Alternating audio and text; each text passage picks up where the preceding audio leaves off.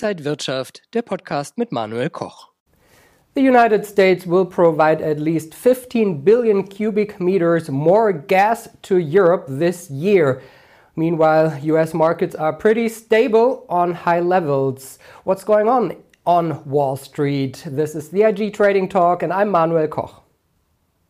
And joining me now are Salah Eddine Bouhmidi, he's the head of markets at IG, and the legendary Einstein of Wall Street, Peter Tuchman, over 35 years on the floor of the New York Stock Exchange. Guys, so good to see you. Hello, Great. everybody. Hi, guys. Peter, uh, yeah, we see the US and Europe are pretty strong together, and now the US is delivering more gas to Europe. Is the US economy in a pretty good shape? You know what? It's a look. It is. It seems to be. I mean, I you know the the market. Look, let's be clear. After we had an incredibly rough beginning to the year, I believe one of the worst beginnings. Uh, and Salah is our more our, of our historic uh, maven here in the group, but uh, apparently one of the worst beginnings of a year since 1927.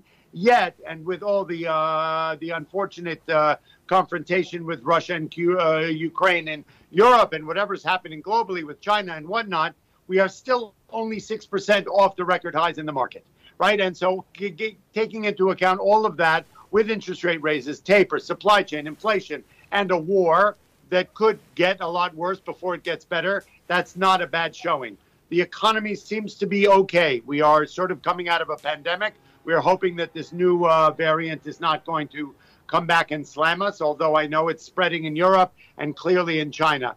However, we are look. We've seen earnings have been reasonable. The the you know uh, uh, we obviously have some labor issues. There are some employment issues, and they're not pro- they're problematic in their own way. It's sort of an underemployment, right? I mean, we had one of the best numbers come out the other day uh, about uh, um, unemployment uh, requests uh, by the community here is down 181,000 people and whatnot. So there are signs that the economy is starting to stabilize. However, let's be clear though, this inflation story, the higher prices that we're paying for oil, combated by the um, by the situation in Ukraine and Russia is obviously going to uh, uh, cause some stumbles and some headwinds into the marketplace and the economy, right? I mean, you're hearing people complaining about $4.65 for gasoline on their car, and I would imagine a majority of the population are have trouble affording that. The price of consumer goods is going up. The price of services and commodities are going up. So while the economy feels like it's stabilizing to a certain extent, I think the inflation issues are clearly going to be a um, uh, uh, uh, controversial at best, and surely an impediment to some growth coming into the end of the year. We're seeing um, I'll go with that.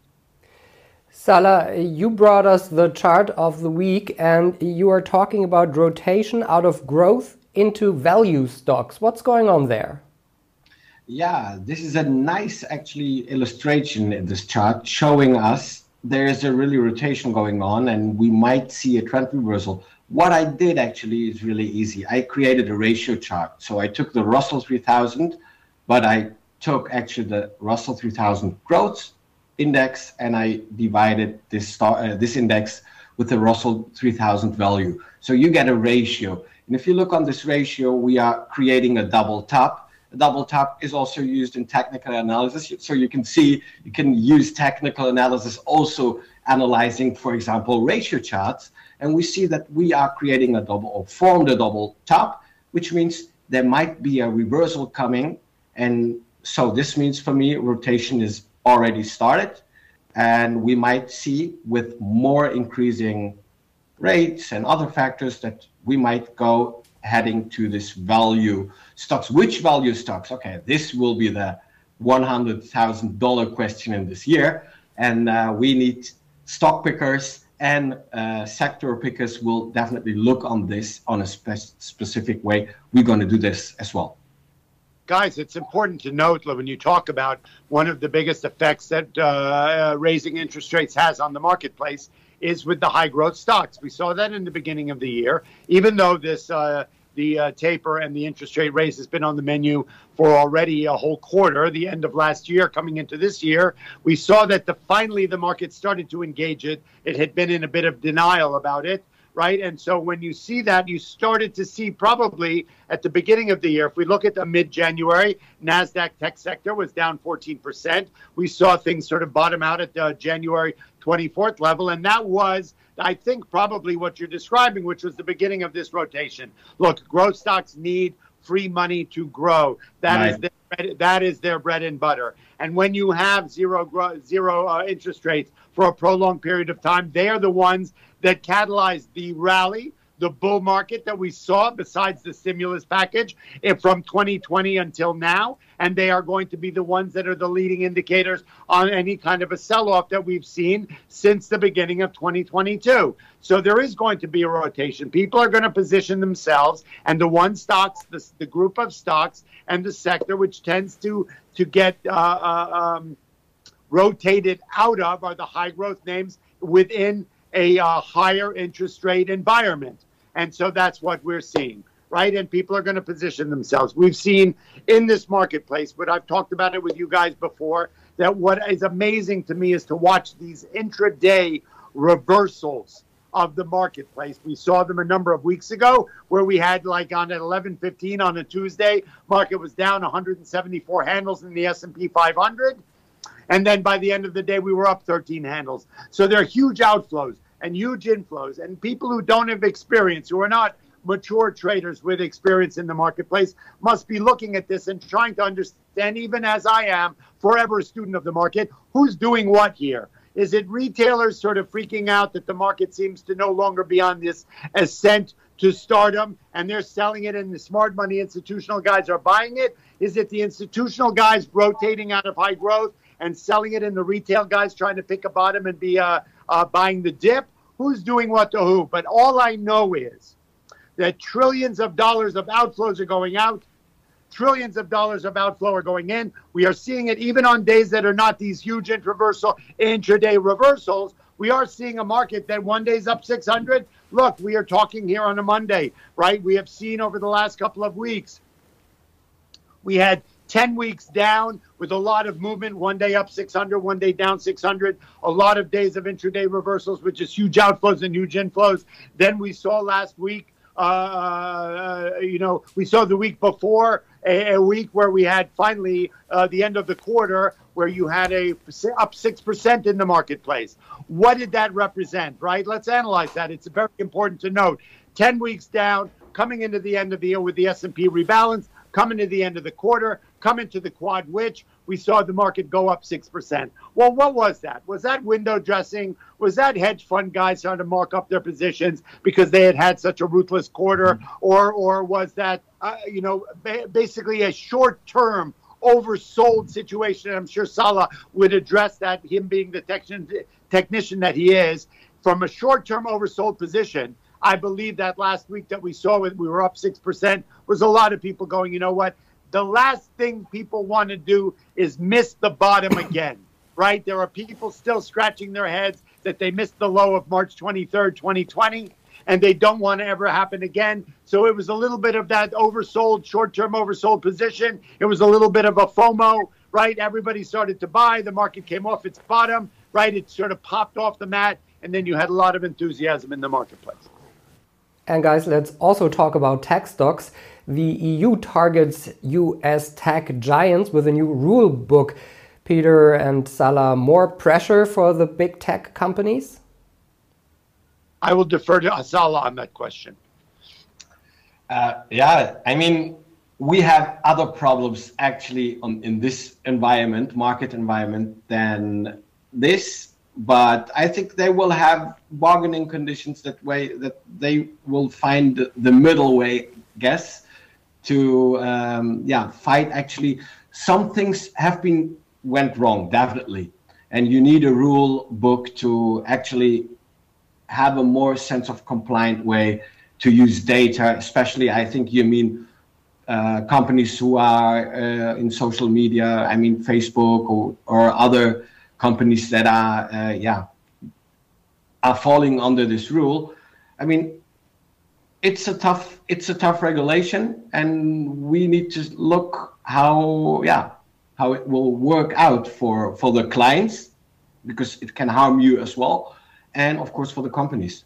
and how I mean this rule book to be to be honest, you need a worldwide. We are digital companies, internet. I mean, if you create regional rules, I think it's much better to think in a worldwide view to have a world rule, which is always difficult, of course. Saying it is easy, but applying it is much more difficult. I think this is a rather better way as to have thousand regional rule books, which will be also inefficient for me. If, if I have a company, this uh, increases a lot of costs, a lot of uh, issues that I have to deal with. Uh, if you have 180 regions with rule books, how I need to apply on them. You know what? Look, I think it brings to mind for me globalization, right? And it was a curious, I'm not sure who it was, one of the heads of one of the companies said that they really believe that this confrontation with Ukraine and Russia is going to be an end of a 30 year uh, uh, uh, uh, period of globalization, right? That we are really going to, that, that this confrontation is going to fracture economies and fracture uh, uh, populations uh, for many, many generations to come. Let's be clear, guys. I mean, you know, this is the gorilla in the room that we are not discussing, right? I mean, it's, you know, you guys are in Germany, you are in Amsterdam, I am in the United States the uh, G7, the, the, the leaders of NATO are meeting in Europe. We are in the midst. Let's not. We need to address this right? I mean, first of all, we need to address it to send all our prayers and love to everybody in Ukraine because obviously there's a maniac who's who's who's attempting to take over the world as as one did back in 1939, and he's decimating a whole nation, which is absolutely inexcusable. But we have just we are coming out of, and I don't think I think this is going to throw a bit of a wrench in any attempt of the world trying to to to to look beyond the pandemic what we have, things are never going to be the same once again. I wasn't clear we were ever going to get back to any kind of normalcy after the pandemic to begin with, but now we are still looking. Can you imagine? We've been waiting anxiously for the pandemic to be over so we could get back to business as usual, and now we are in the midst of a potential nuclear confrontation with the uh, first, second, and third uh, largest uh, nations in the world.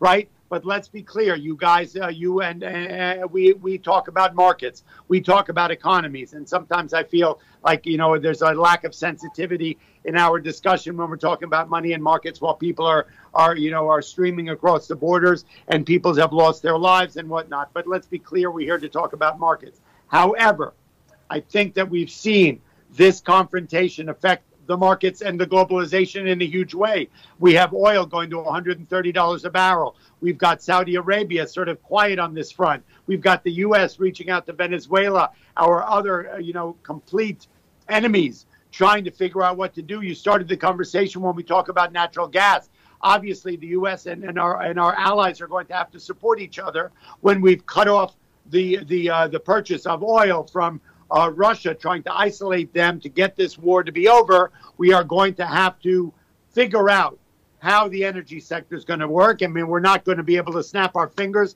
and go to an uh, to a uh, a solar world or or uh, a more uh, climate friendly world. We still are huge consumers of oil and gas, and we're going to have to figure that out. We're going to have to get on board. Right now, NATO is meeting. We look. My fear, to be perfectly honest, is that I think things are going to get worse before they get better right? I think we, we, we may end up, whether it's a chemical war or whether it's a nuclear war, something unfortunate is going to happen in our future. And I hope it doesn't happen before we guys meet again.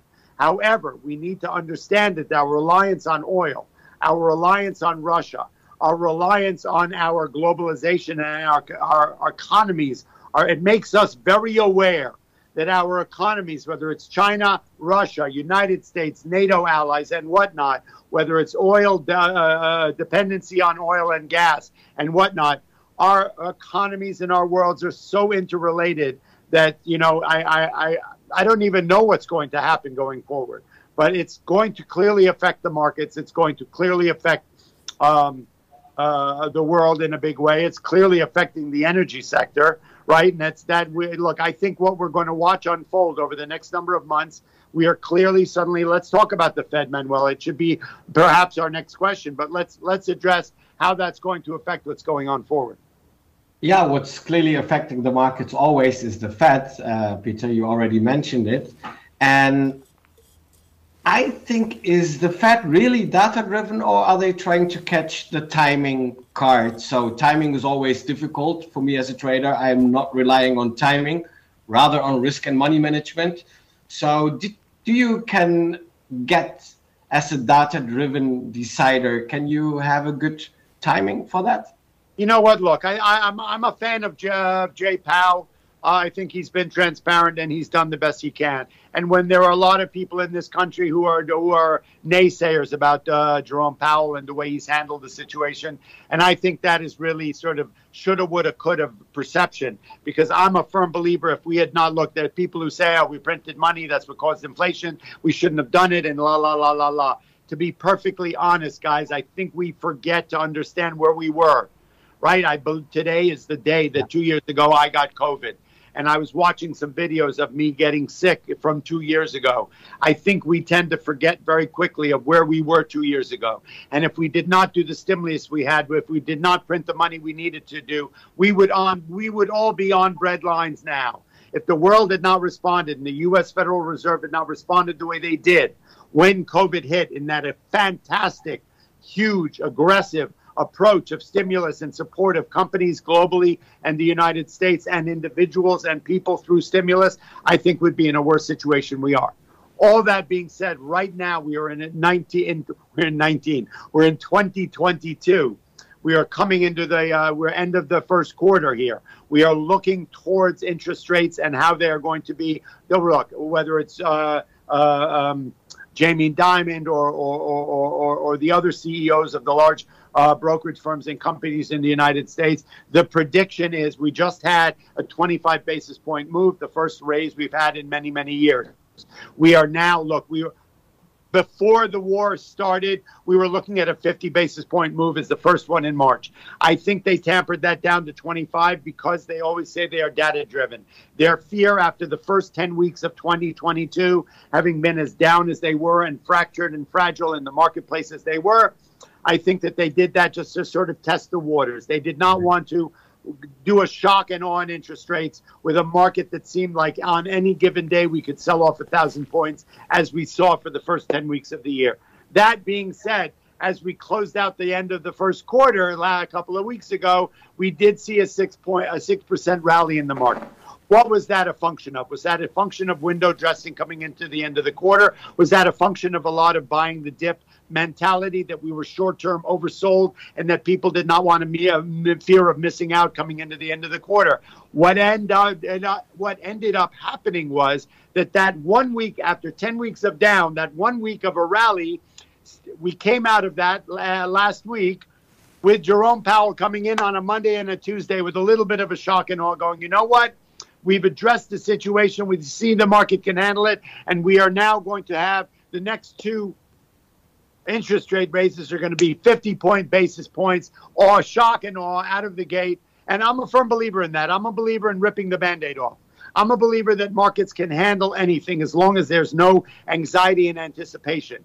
I believe the market may have a, a short term, immediate negative reaction to a 50 basis point move, but at the the end of the day, it's really a matter of why are we going to prolong this? It's on the menu. We know it's going to happen let the markets even themselves out. They have an amazing way of doing that. And let's just go forward and do what we got to do. And we will always talk about it in uh, different shows. So, guys, thank you so much for this time. Appreciate your time. Always a pleasure, gentlemen. It's a great time to be alive. And I wish all the best to everybody in, uh, in Europe. Thank you, Peter right now is always the best time to be alive. So thank you guys and thank you for watching the IG Trading Talk. More information on IG.com. Thank you so much and take care. Und wenn euch diese Sendung gefallen hat, dann abonniert gerne den Podcast von Inside Wirtschaft und gebt uns ein Like.